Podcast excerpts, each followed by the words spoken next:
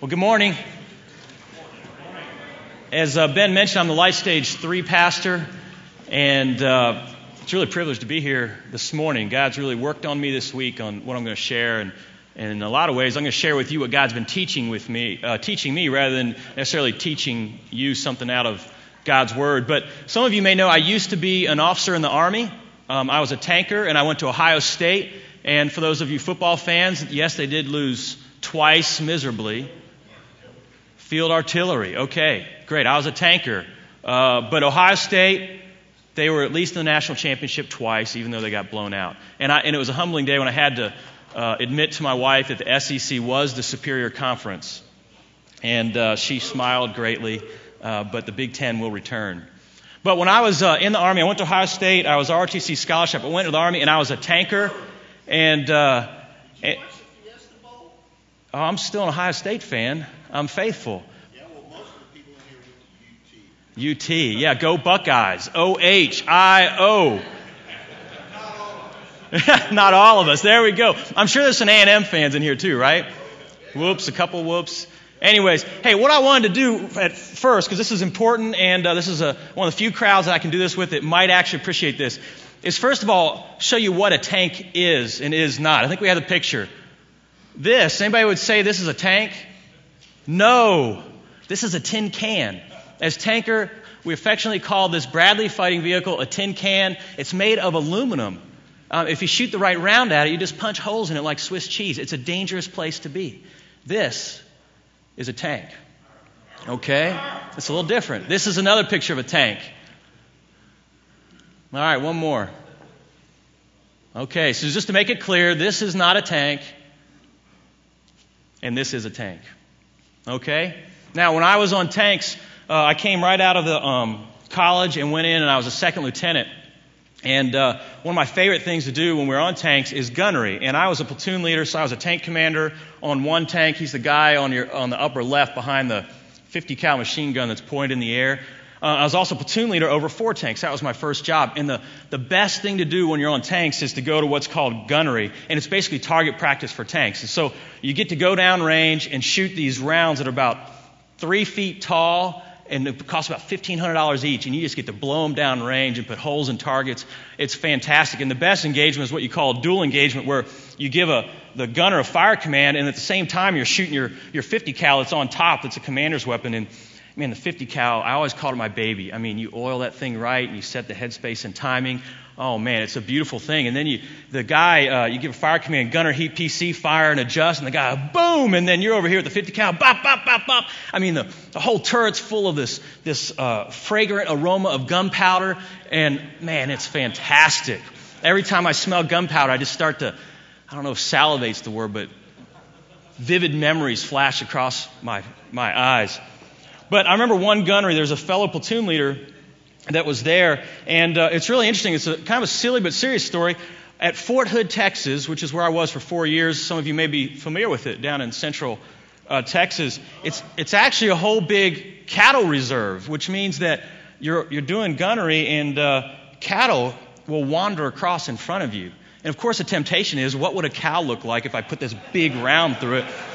Uh, but you get in trouble if you do that. And so what you have to do is if you see the cattle downrange, it's kind of silly. You call the tower and you say, we see cattle downrange, and you stop, and then you have to uh, what's called clear your weapons, take all the rounds out, fully elevate them and put them on safe. And you call in, clear and elevated, all's good. And then you send a Humvee and maybe some guys down there, and you herd off the cattle, which seems kind of silly. I mean, the, the whole gunnery exercise is waiting for you to herd these cattle off the range. But this one time, this young platoon leader, he, he and I were um, really about the same in length of time in the Army and, and being in this unit. He, uh, he was downrange, and they called and said, There's cattle downrange. So they stopped, clear and elevate. He reported in cleared and elevated. And then uh, he dismounted his loader, uh, which is the guy you see on the right here um, on the tank, and uh, sent him to kind of herd off the cattle so you didn't shoot them. And then they sent a Humvee down. And of course, we are all listening because this is a big competition. Who is the best uh, at gunnery? And, and it's a big deal. So we're all listening on the radio. We know the range is down. And then all of a sudden, all of us hear it at the same time and look at each other. It's an 8 to 10 round burst of 50 cal going down range. And I can still remember hearing the echo because uh, everybody was just completely silent. We're like, what happened? Someone could be dead or injured or something because no rounds are supposed to be fired down range. And what, I, uh, what we found out is that the platoon leader had called in and said, Hey, I'm cleared um, and elevated, everything's good, but, but he lied. He wasn't. He left the round uh, in the chamber of his 50 cal. He did not elevate it. He thought he had put it on safe only, thinking that was enough, it wouldn't be very long. And then when his loader was out in, right in front of the tank, he, uh, he leaned on the, it's like a butterfly with your thumbs triggered. He leaned on the butterflies and fired an 8 to 10 round burst of 4 inch armor piercing rounds right above the guy's head and, and just missed him. I mean, you can imagine what would have happened to that guy if it actually hit him. I mean, he, he'd be obliterated. Unfortunately, the commander who was in the tower and running the range that we worked for, he kind of swept it all under the carpet because he really would have been in trouble kind of for how he failed to run a range safely. And uh, so he swept it under the carpet. And later on, I heard the platoon leader kind of talking about um, and laughing about what had happened. And I really took exception to that. And we had some words. Uh, I was a little younger than I am now, and uh, we almost came came to blows and physical altercation. I just told him, "I want you staying away from my platoon because I didn't want him killing my guys." And a lot of times you do live fire exercises all together, and I wanted him way far away. Now, what's the point of, of telling this? One, it's I have a group full of men. I get to talk about tanks, and I don't get to do that very often. Uh, the other is is that this guy, this platoon leader, he was really a good platoon leader, good officer in many ways. He looked good in uniform. Uh, he, he uh, you know, dress and appearance is important in the military. He stayed fit. He was strong mentally and physically in many ways. Uh, he knew his tactics. He knew the tanks. He was technically competent. But the problem is he couldn't follow orders. The problem is, is that he lacked integrity. The problem is, is that he didn't take responsibility for his actions. And so, in my opinion, he was a subpar Army officer, and I didn't want to have anything to do with him. Now, today we're going to talk about Isaac. In many ways, Isaac, uh, you know, somewhat like this platoon leader, where he, he has some qualities that we're going to want to emulate. We're going to want to be like him, but he also has some qualities that we're not going to want to emulate. It's really a, warning to us as men. And in fact, there's going to be some things that are going to make us squirm.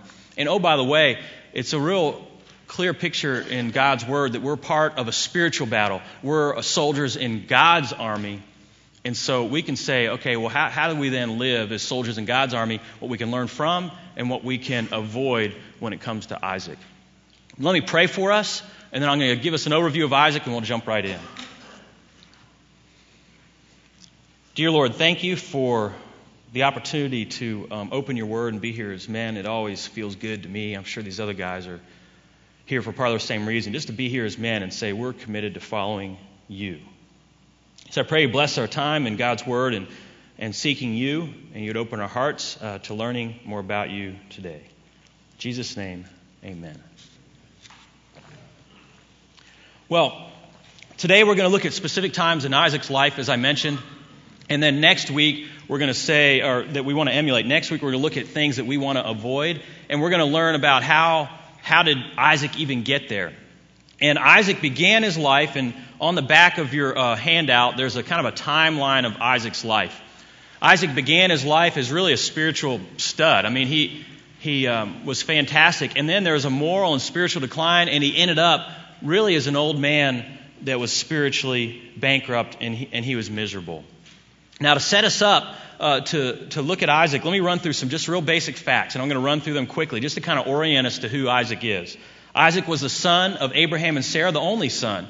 Now, Abraham had another son called Ishmael through Sarah's maidservant Hagar, but Sarah only had Isaac, so the only son of Abraham and Sarah together. He was also the young man who was offered as a sacrifice by his father Abraham. He was the husband of one wife, Rebekah, he was the father of two sons, Jacob and Esau, the man who was tricked into giving his blessing to his younger son Jacob, and he was the man who started life with a profound spiritual heritage but ended life in spiritual complacency.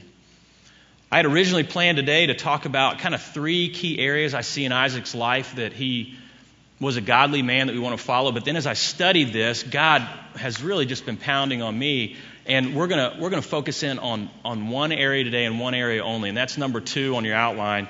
And it's that I believe Isaac demonstrated a, life, early in his life, of radical surrender. So Isaac displays a radical surrender to God in his early life that we can really learn from. So Let me show you where I get that from. Open up your Bibles, if you have them, to Genesis chapter 22. We're going to start in verse 1. So, Genesis 22, verse 1.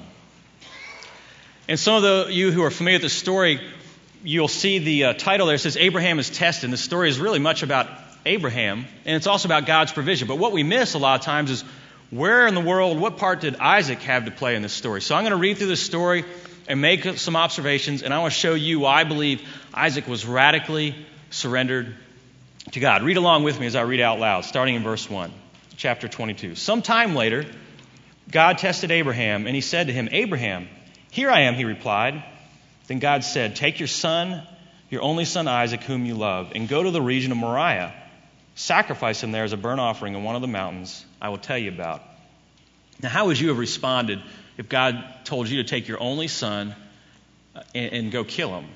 I don't know. I would have at least questioned God. I don't know about you. I'd have looked for any way out of it. But what did Abraham do? Well, early the next morning, Abraham got up and saddled his donkey. He took with him two of his servants and his son Isaac.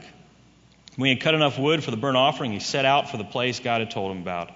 On the third day, Abraham looked up and saw the place in the distance. He said to his servants, Stay here with the donkey while I and the boy go over there. We will worship, and then we will come back to you. I think it's interesting that he's about to go kill his son. He says, I'm going to go worship. And then we, he had faith that Isaac was going to come back, even though God said to kill him. We will come back to you. Abraham took the wood for the burnt offering and placed it on his son Isaac, and he himself carried the fire and the knife as the two of them went on together. Now, notice Isaac is strong enough to put a load of wood on his back and go up a mountain. He didn't just go out and get a load of wood around the back in the shed and bring it in the house. He put a load of wood on his back and went up the mountain. So uh, he's someplace between 15 and 20 years of age. It doesn't say specifically, but he's a capable, physically capable young man that we're talking about. So, verse 7 Isaac spoke up to his father and said, Father, yes, my son, Abraham replied. The fire and wood are here, Isaac said, but where is the lamb for the burnt offering? I believe Isaac was sincerely just confused and he asked an honest question. And he asked it of his father Abraham, whom he trusted. And just as an aside, I think it points the fact for us, when we're confused, it's okay to ask God questions. And we're going to touch a little later on the heart behind what our heart needs to be like when we're asking God questions. But it's okay to say, God, I'm confused. What's, what's, what's going on here? Because certainly they're both a little bit confused. Well, Abraham answered in verse 8 God himself will provide the lamb for the burnt offering, my son. And the two of them went on together. Notice here that Isaac doesn't say anything. There's silence at this point. So Isaac accepts Abraham's answer. He accepts that God's going to provide. So here's a man, here's a young man with a legacy from a dad who we, we learned in the last couple weeks has really made some mistakes, but is also a man of faith. And Isaac, also like his dad at this point, I believe is a man of faith, and he accepts the answer about God. He believes God is good and God will provide. Go on to verse 9. When they reached the place God had told him about, Abraham built an altar there and arranged the wood on it. He bound his son Isaac and laid him on the altar on top of the wood. Now, do you think that Abraham, that was any place from 115 or 120 years old, had the ability to bind Isaac, wrap up his hands, tie a knot, hold him down if Isaac didn't want to. I mean, Isaac's the one just carried the load of wood up the hill. Maybe he was tired. Maybe Abraham, you know, was a little older, a little, a little more crafty and knew some jujitsu or something. I don't know. And, and he was able to hold Isaac down and bind him up. I mean, I doubt it, but he may have. And then what about getting him on the altar? You have a full grown, really young man, and maybe his arms are bound, maybe even his feet are bound. And how in the world did he get him on the altar if Isaac didn't want to get on there? Do you really think he could have gotten him on the altar? I don't know, maybe, but then he gets on the altar. What does he do then? Do, do you think he had to stay on the altar? No way. Isaac didn't have to, I believe, it didn't allow, have to allow himself to be bound, didn't have to get on the altar, and he certainly didn't have to stay there. Look at verse 10. Then he, Abraham, reached out his hand and took the knife to slay his son. But fortunately, the angel of the Lord called out to him from heaven and said, Abraham, Abraham. Here I am, he replied, and the angel said, Do not lay a hand on the boy. Do not lay a hand on the boy. I, I think that what was happening here is that Isaac was displaying a radical surrender to God. He trusted God with his very life. And um, I, I, like visuals, and um, this is probably not like the knife that, uh, that uh, Abraham used. but I would imagine it had to be a pretty significant uh, knife uh, to, to slay his son with and do a sacrifice. So, can you imagine you're laying there, you're choosing to lay still, your dad's standing over you, probably teeth grit, probably sweating profusely. Uh, veins are bulging out of his neck. He's white knuckled as he grips this thing and stands over him because he's doing something that he certainly doesn't want to do. And what does Isaac do? He looks up, sees his dad, I think, in this agony, holding his knife over him, trembling, and he still lays there.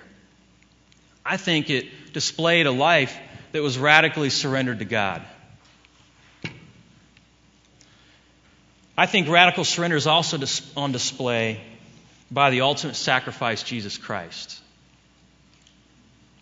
Many people will say that the time with Isaac being sacrificed is a type of Christ, is what it's called. And you remember, uh, if you're here for the iChat series, we, um, we discussed the garden, the prayers in the Garden of Gethsemane. Maybe you remember that. And in the garden, Jesus, remember, it was the night he was betrayed by Judas. It was the night before he was crucified. And, and boy, isn't that poignant this week, since that would be kind of, you know, it would be Thursday night in the way that we do Easter. And uh, he goes to Jesus and he's praying and he says, Lord, please take this cup from me, but not what I will, but your will be done, right? And then a second time, he goes back, checks on his disciples. Jesus, take this cup. No, not my will, but your will be done. And then a third time, the disciples are, are asleep this time. He says, Forget it. I'm not even going to wake them up and say anything. And goes back and says the same thing again, not my will, but your will be done. And and what struck me, and this isn't original to me, a friend shared this with me, is that Jesus knew the scriptures, and he knew this story about Isaac, wouldn't you say? Agree with me? In that Isaac laid on the altar and was almost sacrificed? Can you almost hear Jesus saying, the broken human part of him, Lord, is there a, is there a ram in the thicket for me? Is there, is there another provision, another way? Is there any way that I can get out of this? But what did he say? No, not my will, but your will be done. And I, I believe that if we're going to be radically surrendered to God, we have to be like Isaac, who didn't roll off the altar, who allowed himself to be bound, allowed to, to uh, his father do something with him that just didn't make sense at all. And then what about Jesus? And I think he succinctly says what the, our hearts need to be if we're actually surrendered to God um, in, a, in a radical way is that's not my will, Lord, but your will be done. Now, I, I think there's three critical questions that we need to ask ourselves when we consider this idea of surrendering to God like Isaac and like Jesus did. And here's the questions. The first one is Is God good? Does he care for me? Does he love me? And here's another key part of it is Does God want what is best for me? So is God good and does God want what is best for me? Second question is is this. Is God wise? Does he know better than I do the right choices for my life? That's a hard one, I think. Does God know what is best for me? So, is God good? Does God want what is best for me? And then, is God wise? Does He know what is best for me? And then the third one is, is God in charge? Is God in charge? Is He all powerful? Another way to say it is God able to bring about what is best for me? The next question that I want to answer as we work through this idea of radical surrender to God is a question of why don't we surrender? What, what hinders us from being radically surrendered by God, like Abraham and like Jesus? And the first one, I think, relates to what we just talked about is that we don't really believe that God is good and that He's wise and that He's in charge. Many of us carry wounds. Uh, some of them are from our fathers, some of them are from other things. And our view of the world is kind of through tinted glasses because of the hurt that we carry. And so sometimes then it's hard to really see that God is actually good and that He's wise and that He cares about me. Other of us, uh, others of us, I think, have intellectual obstacles that we have to overcome in order to really believe God is who He says He is. And we have to overcome, overcome those things. Because who would want to surrender their lives, surrender control of their lives to a God who does not want what is best, best for them? Who would want to surrender their lives to a God who doesn't uh, know what is best for them? Who would want to surrender their lives to a God who's not able to bring about what is best for them? I know I wouldn't. I doubt you would either. The second reason that I believe that we struggle with surrendering to God is that we confuse who we are or who God is with who we are. Let me show you how I get that. Go to Acts 17 in your Bibles. Matthew, Mark, Luke, John, and Acts. I went right by it. Acts 17.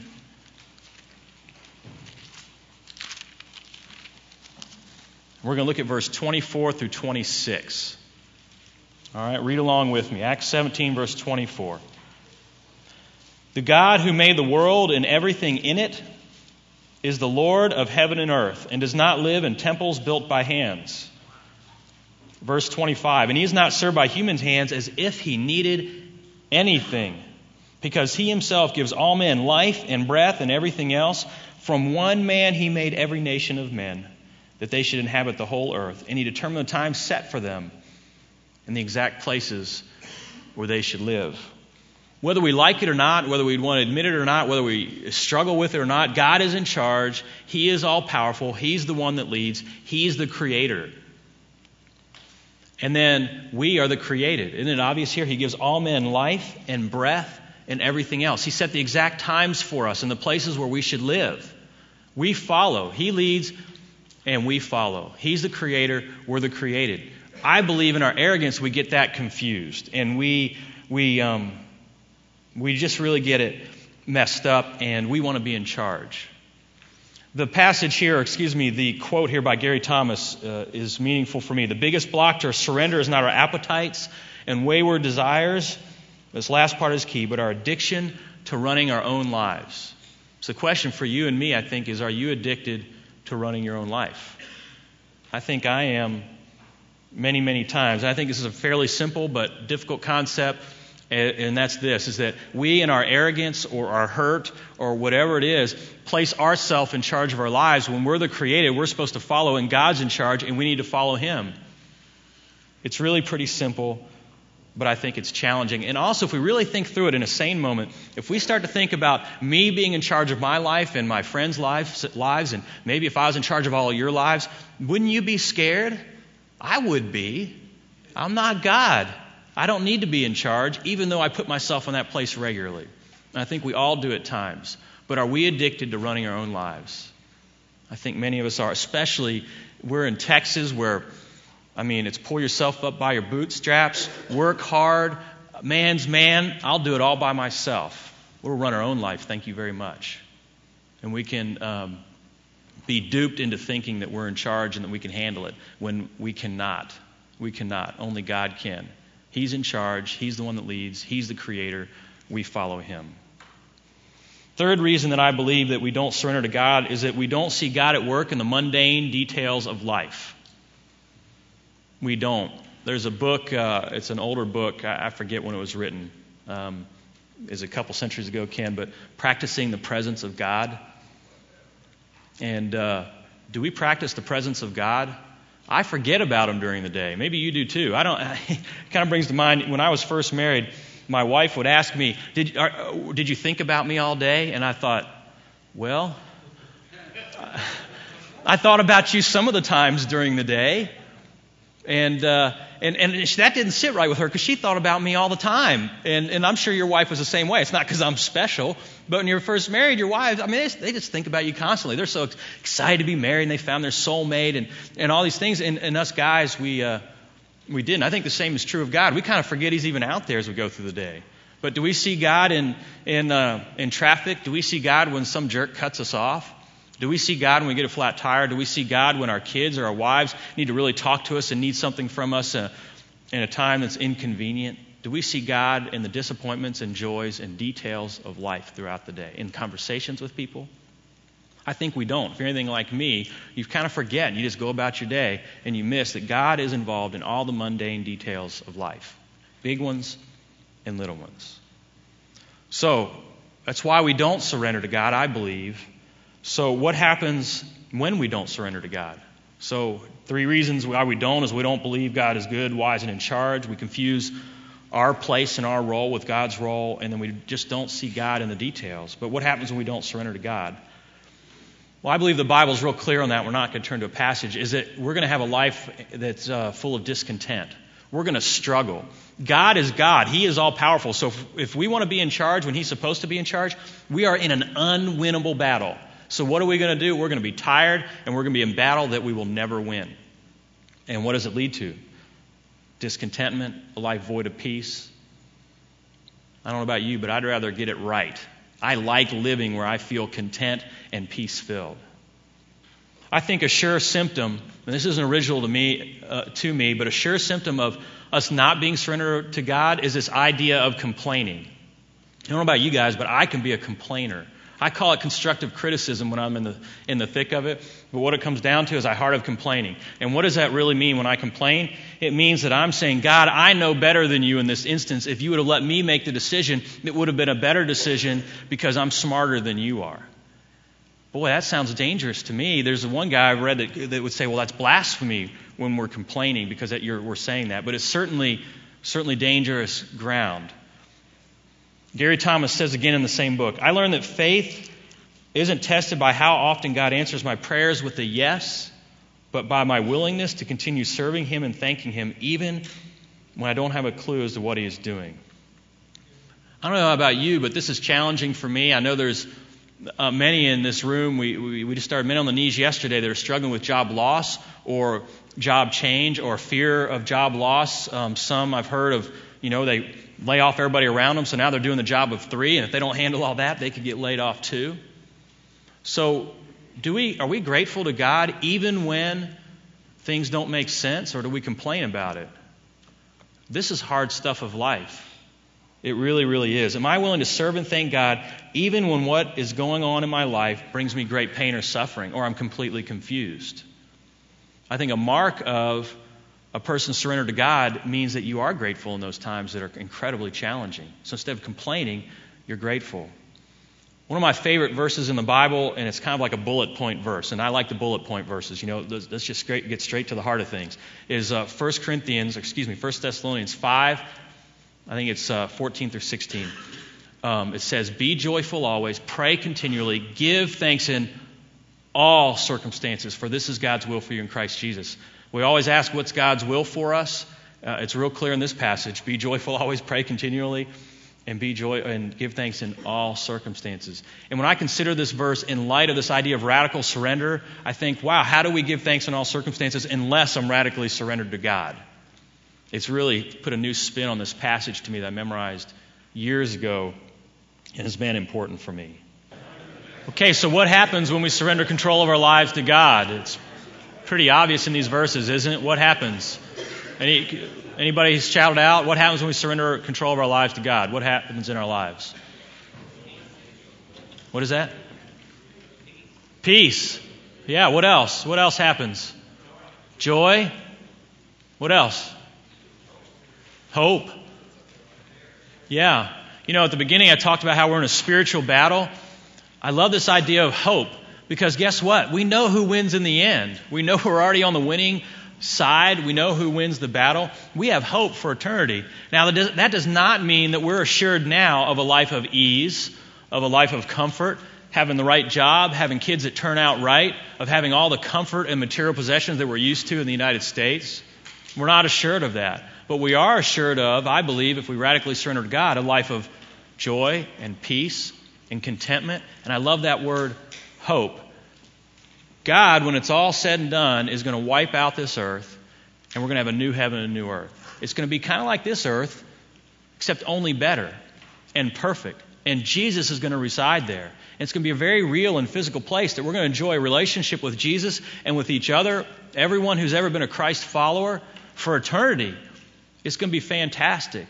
I believe that when we radically surrender our, God, our, our lives to God, we have this hope. And what is our hope?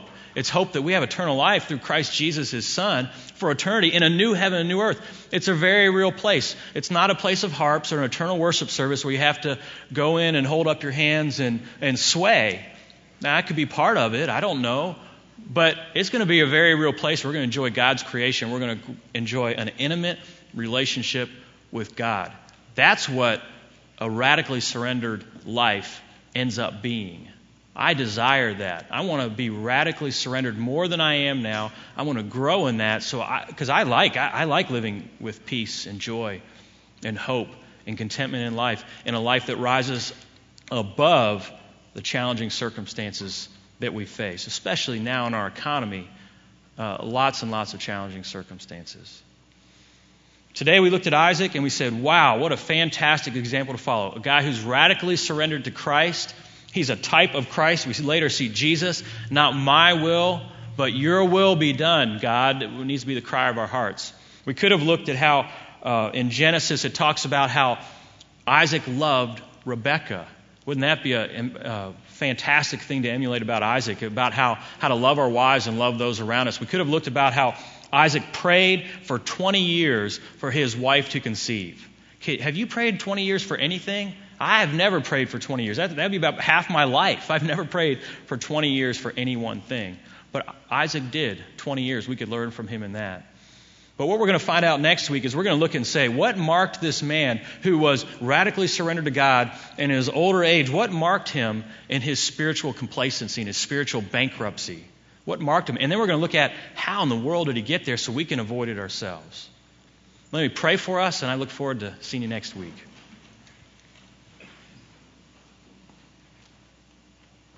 Lord, thank you for um, Isaac. Thank you for Jesus the examples that they are to us, and how we need to surrender our lives. And this week, this uh, Passion Week, where we contemplate how Jesus died on the cross for our sins, I pray that we would all just be mindful of that. If there's anyone in this room that doesn't know you as their Savior, that that would become clear to them today, and they'd want to move us, uh, move forward in that. And I pray you would uh, help each one of us to follow Isaac's example and to be men that are radically surrendered to God in every aspect of our lives. In Jesus' name, amen.